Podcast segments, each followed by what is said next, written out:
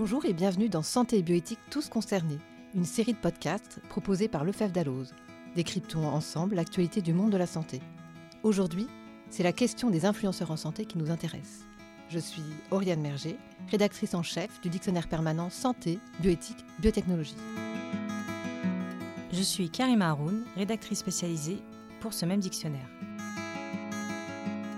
Nous recevons Maître Morgane Moret, avocate en charge des questions santé au sein du cabinet LPA-CGR, ainsi que le docteur Sophie Zaimi, radiologue, et connue par ses milliers d'abonnés sous le pseudonyme The French Radiologist.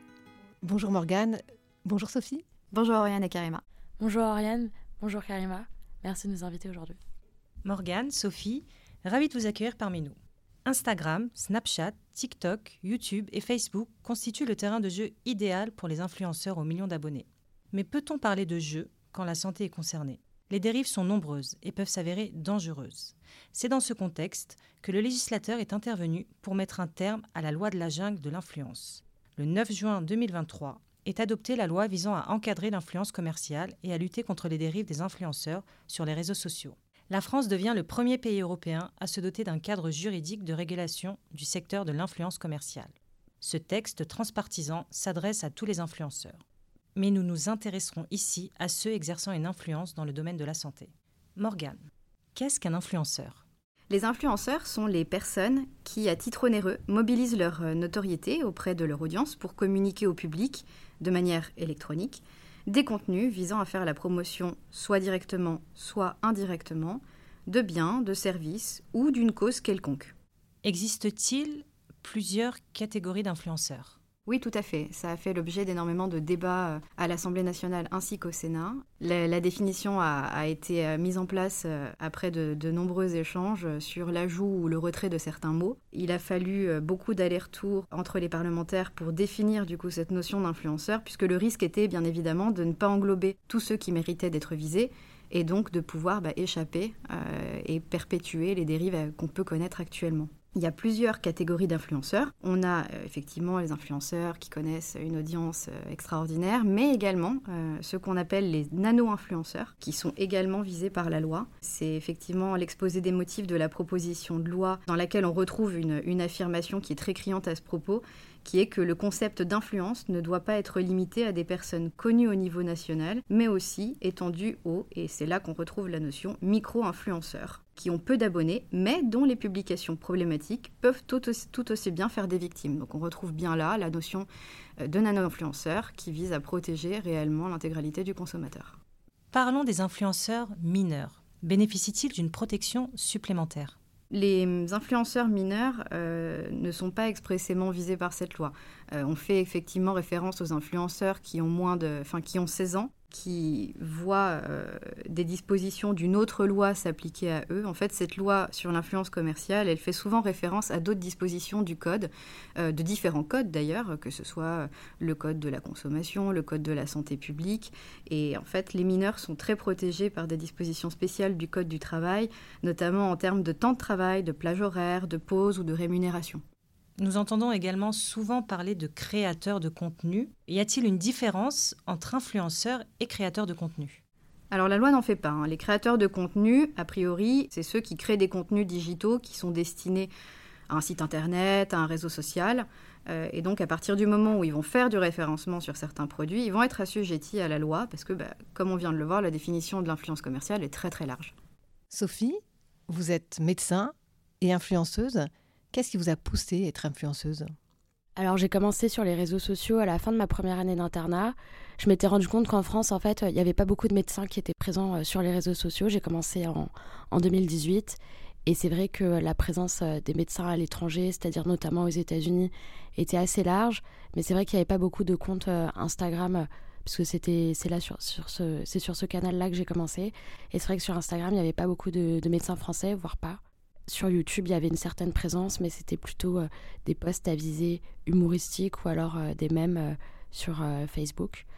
Et c'est vrai que la notion de démocratisation, de vulgarisation médicale sur les réseaux sociaux n'était pas très développée ou encore abordée. Et en fait, j'ai commencé par un compte de radiologie, exclusivement de radiologie. Au début, euh, pour moi, parce que en fait, ça me permettait d'avoir une petite bibliothèque d'imagerie médicale, parce que euh, personnellement, je m'étais dit que c'était un bon moyen d'avoir des images de radiologie accessibles pour ma formation personnelle. Et en fait, euh, je l'ai partagé à un compte, enfin, j'ai partagé ce compte à un étudiant en médecine qui était dans la même faculté que moi. Et ensuite, il l'a partagé sur le groupe Facebook de la faculté sans me, sans me le dire. Je me suis retrouvée avec 300 abonnés du jour au lendemain. Et ensuite, de bouche à oreille, de fil en aiguille, je me suis rendu compte qu'il y avait un vrai besoin d'informations sur la radiologie, mais aussi sur les études de médecine, sur les méthodes de révision, sur la vie à l'hôpital, sur les gardes. Et c'est comme ça, en fait, que j'ai enfin, commencé à élargir mes postes les, abonnés sont arrivés par la suite. Mais c'était vraiment pas le, but de ce compte. Je me suis pas dit, j'arrive sur les réseaux sociaux et je vais être euh, la présence euh, médicale des réseaux sociaux de demain. En fait, je pensais vraiment pas, euh, en commençant, que je pouvais aller, entre guillemets, aussi loin. Vous vous considérez donc plus comme une créatrice de contenu qu'une influenceuse? Pour moi, le mot influenceur, c'est quelqu'un qui va donner des conseils mais qu'il faut suivre, en fait, qui va un peu ériger un style de vie ou une façon de penser qu'il faut suivre et comment il faut faire. Alors que le but de mon compte, c'est vraiment de faire de l'information médicale pure et non pas de changer les gens. C'est-à-dire que je donne des informations qui, pour moi, sont objectives. Après, le but, c'est pas non plus de façonner les gens à penser comme un médecin. Indirectement, je pense que j'influence quand même les gens parce que je me rends compte que les abonnés sont compatissant par rapport à mes gardes, à mon rythme de vie. Donc forcément, peut-être que dans ce sens-là, j'influence parce que les gens sont peut-être plus sensibles à la vie des médecins, notamment des internes, parce que bah, j'ai beaucoup communiqué sur les grèves des internes, sur euh, aussi euh, l'augmentation euh, de la consultation des médecins généralistes, et je sens qu'il y a des abonnés qui comprennent notre cause. Donc est-ce que je les influence dans ce sens-là? Peut-être. En tout cas, tous les postes médicaux à visée médicale ne sont pas pour influencer les gens, mais plus à titre informatif. Donc dans ce sens-là, je me considère plus comme une créatrice de contenu qu'une influenceuse, parce que après, c'est vrai que la définition est très large, donc forcément un créateur de contenu, par extension, est influenceur. Mais c'est peut-être aussi un peu le but de cette loi, justement, euh, de, de mettre en place des sanctions de manière à éviter ces dérives. Qu'on respecte plus euh, les vraies personnes, enfin les personnes qui font ça, non pas pour euh, arnaquer ou faire des choses euh, frauduleuses, mais plutôt euh, les personnes qui font ça vraiment comme un métier à part entière, parce que je considère du coup maintenant que j'ai deux casquettes et c'est vrai que bah, ça fait ces deux activités différentes qui me prennent du temps. Non, mais de la même manière que des, que des praticiens peuvent exercer et euh, enseigner, pourquoi pas maintenant influencer également Exactement. Moi, j'ai commencé en 2018, j'étais l'une des premières en fait. C'est pour ça que j'avais pris le, le, pseudonyme de French radiologiste, parce qu'en fait, comme je ne savais pas quel était le droit de dire euh, son prénom, son identité sur les réseaux sociaux en tant que médecin, parce que c'est vrai qu'on est interdit de faire de la publicité. Je ne savais pas quelle était la limite et dans quelle mesure j'avais le droit de donner mon nom. Donc c'est vrai que j'avais pris ce pseudonyme-là et qu'au départ j'étais totalement anonyme. Donc j'ai été totalement anonyme pendant un an.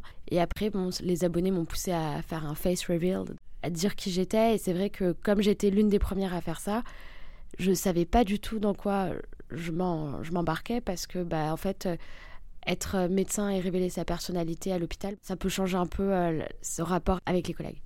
Et du coup, le, cadre déontologique s'applique aussi pour vous? Tout à fait, justement. En fait, euh, en tant que médecin sur les réseaux sociaux, c'est vrai qu'on a des lois et des règles dans le cadre déontologique à respecter, notamment le secret médical, c'est-à-dire qu'on ne peut pas euh, dévoiler euh, des histoires de patients qui peuvent être reconnaissables, et aussi par rapport euh, à la confraternité avec les collègues, c'est-à-dire qu'on ne peut pas faire de la diffamation ou raconter des choses qui peuvent nuire à l'image d'un collègue. Donc ça, c'est des choses qui sont importantes. Morgane, quel est l'intérêt de cette loi dans le secteur de la santé qu'interdit cette loi alors cette loi, euh, les parlementaires ont vraiment eu une, démarche très pédagogique. Quand on regarde les, premiers articles de la loi, on a vraiment une espèce de liste à la Prévert euh, de toutes les dispositions des différents codes euh, qu'il faut respecter, y compris les dispositions du Code de la santé publique en matière de publicité sur les médicaments, dispositifs médicaux, etc. Et également les allégations qui peuvent être utilisées. Alors ça, c'est issu d'une réglementation européenne pour ce qui est des allégations nutritionnelles et de santé fréquemment utilisé pour les compléments alimentaires cette fois. Au tout début des échanges parlementaires euh, sur, euh, sur cette loi, s'était posé la question de prohiber complètement la possibilité pour l'influenceur de réaliser des publicités euh, pour les, produits de santé, donc que sont les dispositifs médicaux et les médicaments. Mais ça allait plus loin que ce que la loi prévoyait déjà. Donc on a préféré faire un renvoi aux dispositions pub de ces produits, de ces produits-là, de manière à ne pas excéder en fait le cadre actuel la promotion, euh, qu'elle soit directe ou indirecte, que ce soit sur des actes, des procédés, des techniques, des méthodes à visée esthétique, par contre, elle est complètement prohibée. Elle est complètement prohibée parce que euh, euh, c'est vrai que, ou, en tout cas, des messages du type image virtuelle ou image retouchée doivent également apparaître quand on est un peu plus sur de, sur de la frontière en termes de présentation et qu'on n'est pas vraiment sur de la promotion de méthodes à visée esthétique, qu'on est quelque chose, sur quelque chose d'un peu plus, entre guillemets, soft. On va également avoir l'obligation de afficher ce type de message-là de manière à préserver les entre guillemets jeunes consommateurs. Malheureusement, les consommateurs les, plus jeunes peuvent avoir euh, cette difficulté à discerner la réalité de, le vrai du faux, euh, le, corps normal du corps retouché esthétiquement, et, c'est de manière à, les préserver que ces dispositions-là ont été mises en place. Sophie, vous êtes très active sur les réseaux sociaux et publiez du contenu quasi quotidiennement. Pouvez-vous nous donner plus de détails quant à la manière dont vous construisez vos posts et est-ce que vous avez des limites dans cette construction? Si oui, quelles sont-elles? Alors en fait, je, distingue plusieurs types de posts, c'est-à-dire qu'il y a les stories qui sont éphémères, qui durent 24 heures, il y a les publications Instagram qui sont permanentes, qui restent sur mon compte, et qui sont plutôt des photographies, et ensuite il y a les vidéos. Donc euh, tout ce qui est story en général, j'ai pas de limite dans le sens où je partage vraiment dans la spontanéité. C'est-à-dire que je vais à l'hôpital, euh, je vais raconter mon quotidien. Euh, donc j'ai raconté mon quotidien quand j'étais interne, je raconte maintenant mon quotidien en tant que chef de clinique. Et bien sûr, je fais très attention à ce qu'il n'y ait pas de patients sur les photos, qu'il n'y ait pas de nom de patient, que si je poste une photo avec un collègue, je lui demande l'autorisation préalablement. Donc en fait, je fais très attention de ce point de vue-là. Ensuite, sur le nombre de stories que je m'allègue, j'ai pas de limite dans le sens où euh, si j'ai envie de, de partager beaucoup de photos euh, de ce que je fais la journée et ensuite euh, de partager un article que je trouve pertinent sur une problématique, que ce soit de l'actualité ou alors tout ce qui concerne les, grèves ou tout ce qui concerne les nouvelles euh, réglementations médicales par exemple ou sur des articles scientifiques qui sont publiés. Je ne m'accorde pas de limite là-dessus. Ensuite, pour les posts qui sont permanents, c'est-à-dire les publications ou les vidéos réelles, c'est vrai que en fait la limite c'est mon temps de travail là-dessus. Et en fait, si je pouvais, je publierais plus de contenu euh, régulièrement, quotidiennement. Mais euh, j'en poste deux, trois par semaine parce que j'ai pas le temps d'en produire plus en fait. Avez-vous des exemples concrets de posts qui vous ont paru contraires aux règles, qui ont pu vous agacer? Alors, les posts qui m'agacent le plus, en fait, c'est les posts fake med, c'est-à-dire les posts qui donnent des conseils de santé qui ne sont vrai. C'est-à-dire, par exemple, j'avais vu un post euh, dernièrement d'un compte de naturopathie qui disait que masser ses, seins avec de l'huile d'olive, c'était bon pour la peau et euh, que c'était bon pour la santé, alors qu'il n'y a aucune preuve scientifique derrière qui le prouve. Et en fait, il y a plein de pseudo-professionnels de santé, parce qu'en fait, le problème des réseaux sociaux, c'est qu'il n'y a pas de limite, c'est que tout le monde peut être n'importe qui. Et c'est pour ça justement qu'il y a eu des dérives avec euh, les compléments alimentaires qui ont été promus par certains influenceurs alors qu'ils n'en étaient pas, et qu'il y a aussi des dérives sur des produits de santé qui sont vendus en plus euh, via des, des moyens de dropshipping. Donc je pense que là-dessus, il y a un vrai danger et que justement bah, c'est très agaçant parce qu'en tant que professionnel de santé, on voit que les gens sont crédules et en fait ils vont parfois faire plus confiance à une abonnée qu'ils suivent ou à une personne qu'ils suivent depuis plusieurs années parce qu'ils l'ont vu à la télé. Cette personne au million d'abonnés va dire des inepties en matière de santé et en fait elle va avoir une portée qui va être beaucoup plus impactante qu'un médecin qui a fait 11 ans d'études. Donc c'est vrai que c'est assez déroutant et assez agaçant pour les professionnels de santé qui essayent de donner des conseils, de voir tout leur château de cartes, entre guillemets, euh, s'effacer ou se détruire parce qu'un euh, influenceur a dit quelque chose.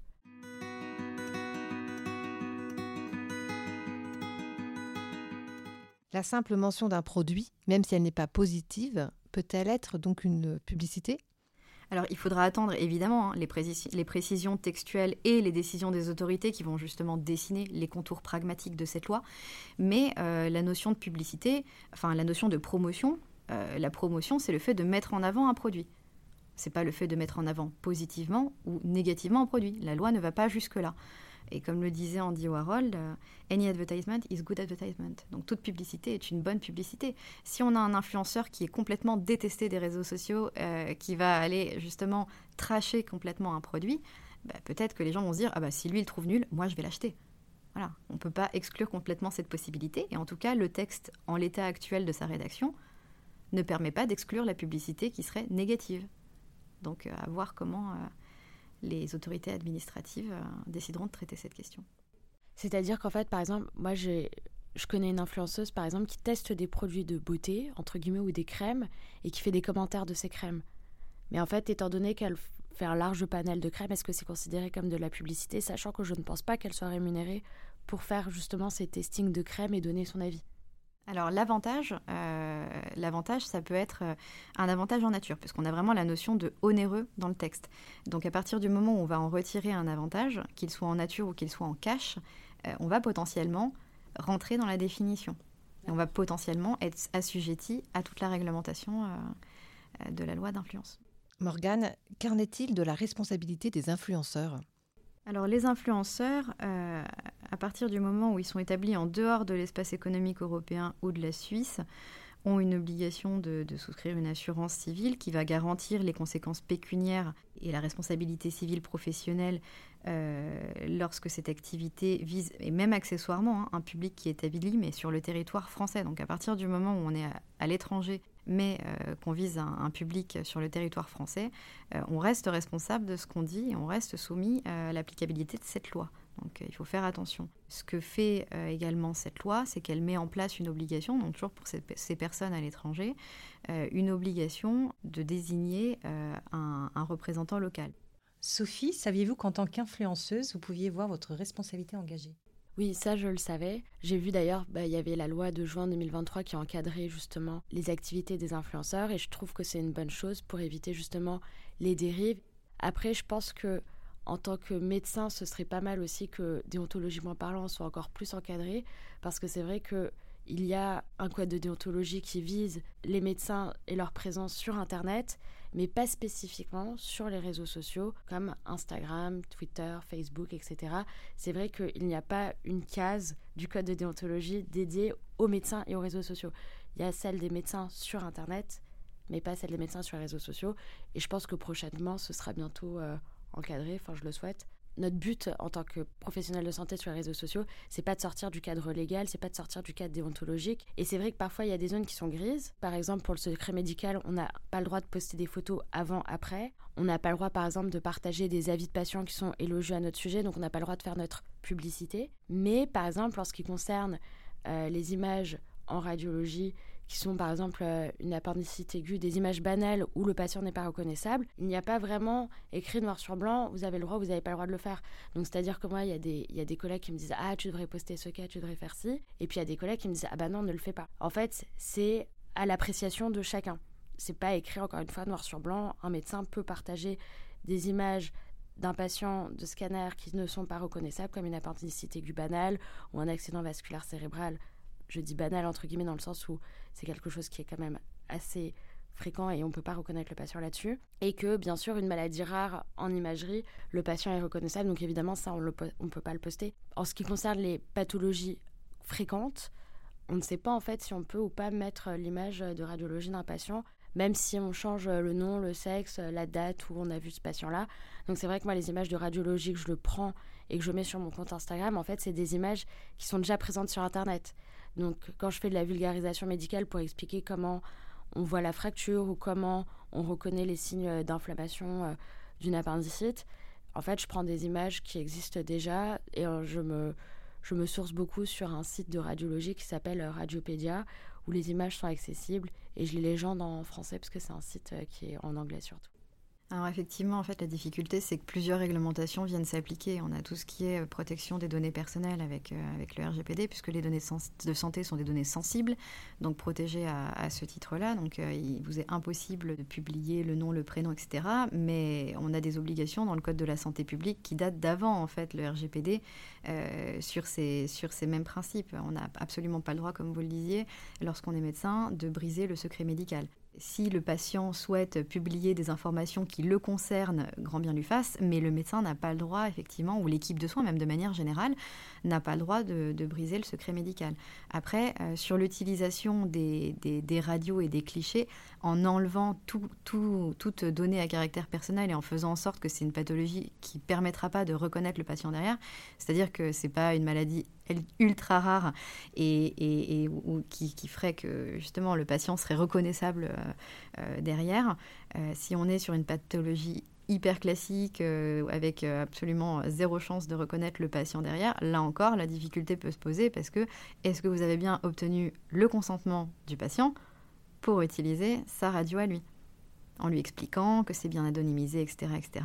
Et puis ensuite, surtout en vous protégeant, parce que si le patient sort de votre cabinet et, se connecte à votre compte Instagram et se dit oh là là mais non mais en fait finalement non je voulais pas et j'avais pas compris et je voulais pas et qu'il engage votre responsabilité derrière, à vous de prouver que vous avez vous aviez obtenu son consentement en amont. On pourrait peut-être imaginer une feuille de droit enfin une feuille où on remplit un document de, remplissage comme les droits à l'image en fait par exemple quand on fait une vidéo et qu'il y a des droits à l'image qui sont en jeu ben on pourrait faire une, sorte de fiche euh, comme celle-ci par exemple pour ce qui est des études observationnelles, par exemple, euh, on a effectivement des consentements, des consentements d'utiliser les données qui seront collectées dans le cadre du traitement classique d'une personne euh, pour utiliser ces informations ensuite derrière dans le cadre d'une recherche observationnelle. Donc on pourrait l'envisager.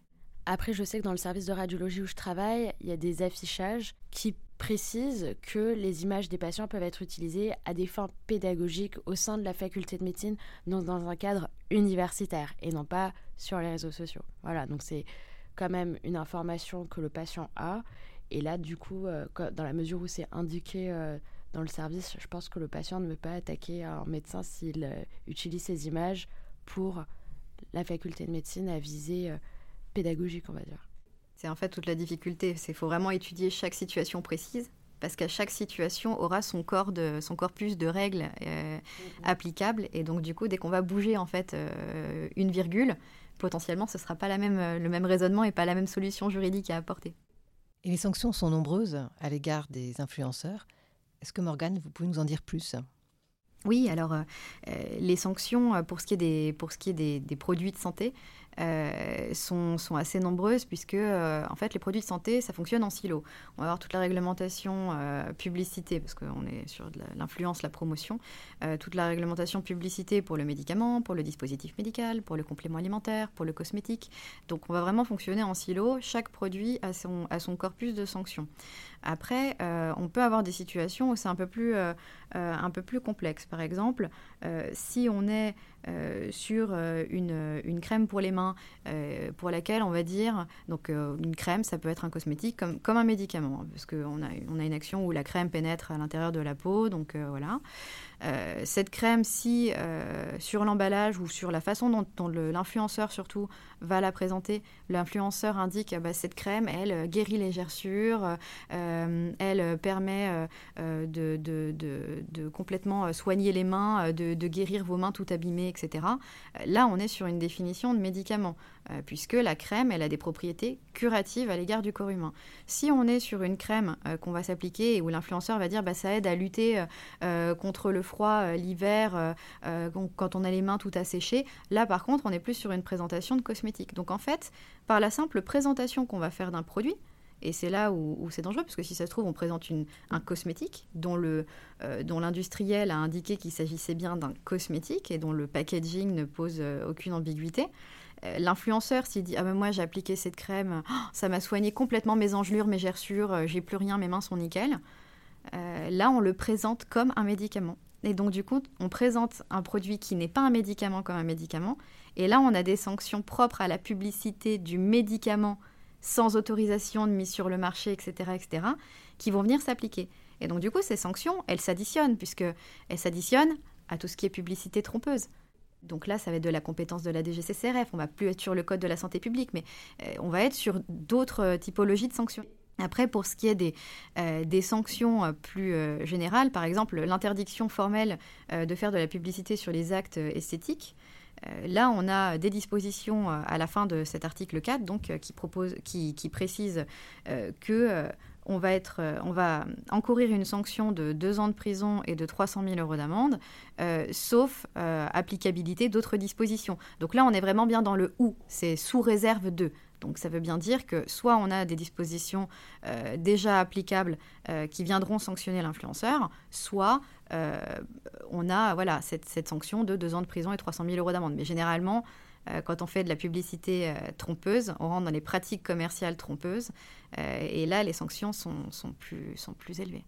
Et je peux rajouter aussi que l'importance de bien préciser que c'est une collaboration commerciale rémunérée sur son poste, que maintenant, légalement parlant, peut être. Enfin, c'est répréhensible de ne pas le, le, mettre. Tout à fait. C'est répréhensible de ne pas, de pas formuler ce type de mention. donc, c'est également passible de sanctions. C'est pour ça qu'il va vraiment falloir regarder au cas par cas quel aurait été le discours de l'influenceur et pour pouvoir déterminer quelle sera la, sanction précise applicable à ce discours précis. Dans le cadre de votre pratique d'avocat, Morgane, quels sont les points de vigilance sur lesquels vous attirez l'attention des influenceurs qui viennent vous consulter? En fait, les manquements sont généralement la résultante d'un manque de connaissance des influenceurs. Hein. C'était d'ailleurs le but de cette loi, de faire en sorte que les influenceurs euh, bah, soient plus informés et un peu plus de, cadres et de contours, et en tout cas de substance pour, s'ils le souhaitent, être conforme à la réglementation. Alors effectivement, on a les influents voleurs, mais euh, un influenceur n'enfreint généralement pas volontairement la loi. Et d'ailleurs, les influenceurs ont parfois peur euh, d'enfreindre la loi. Euh, Dixit, notre conversation de tout à l'heure sur, sur les clichés de radiologie que vous n'utilisez pas, vous, Sophie, par, par crainte justement d'une sanction potentielle. Ou, voilà. et donc du coup, bon, moi je préfère toujours prévenir que guérir, donc je recommanderais vraiment deux choses aux influenceurs. La première, c'est euh, faire attention aux contrats qu'ils passent, notamment en termes de responsabilité, et euh, bien se former, parce que euh, bah, quand on regarde mon exemple sur la crème pour les mains, sans même le vouloir, on peut tomber dans des sanctions qui sont très très lourdes, avec des peines d'emprisonnement. Et, nous, c'est une des raisons pour laquelle, au sein du cabinet, on a mis en place des formations justement pour, bah, pour savoir quoi faire, comment faire, et donner un peu aux gens les clés, les gens qui font ce métier, parce que c'est quand même un métier leur donner les clés euh, pour pouvoir euh, savoir quoi dire et comment le dire.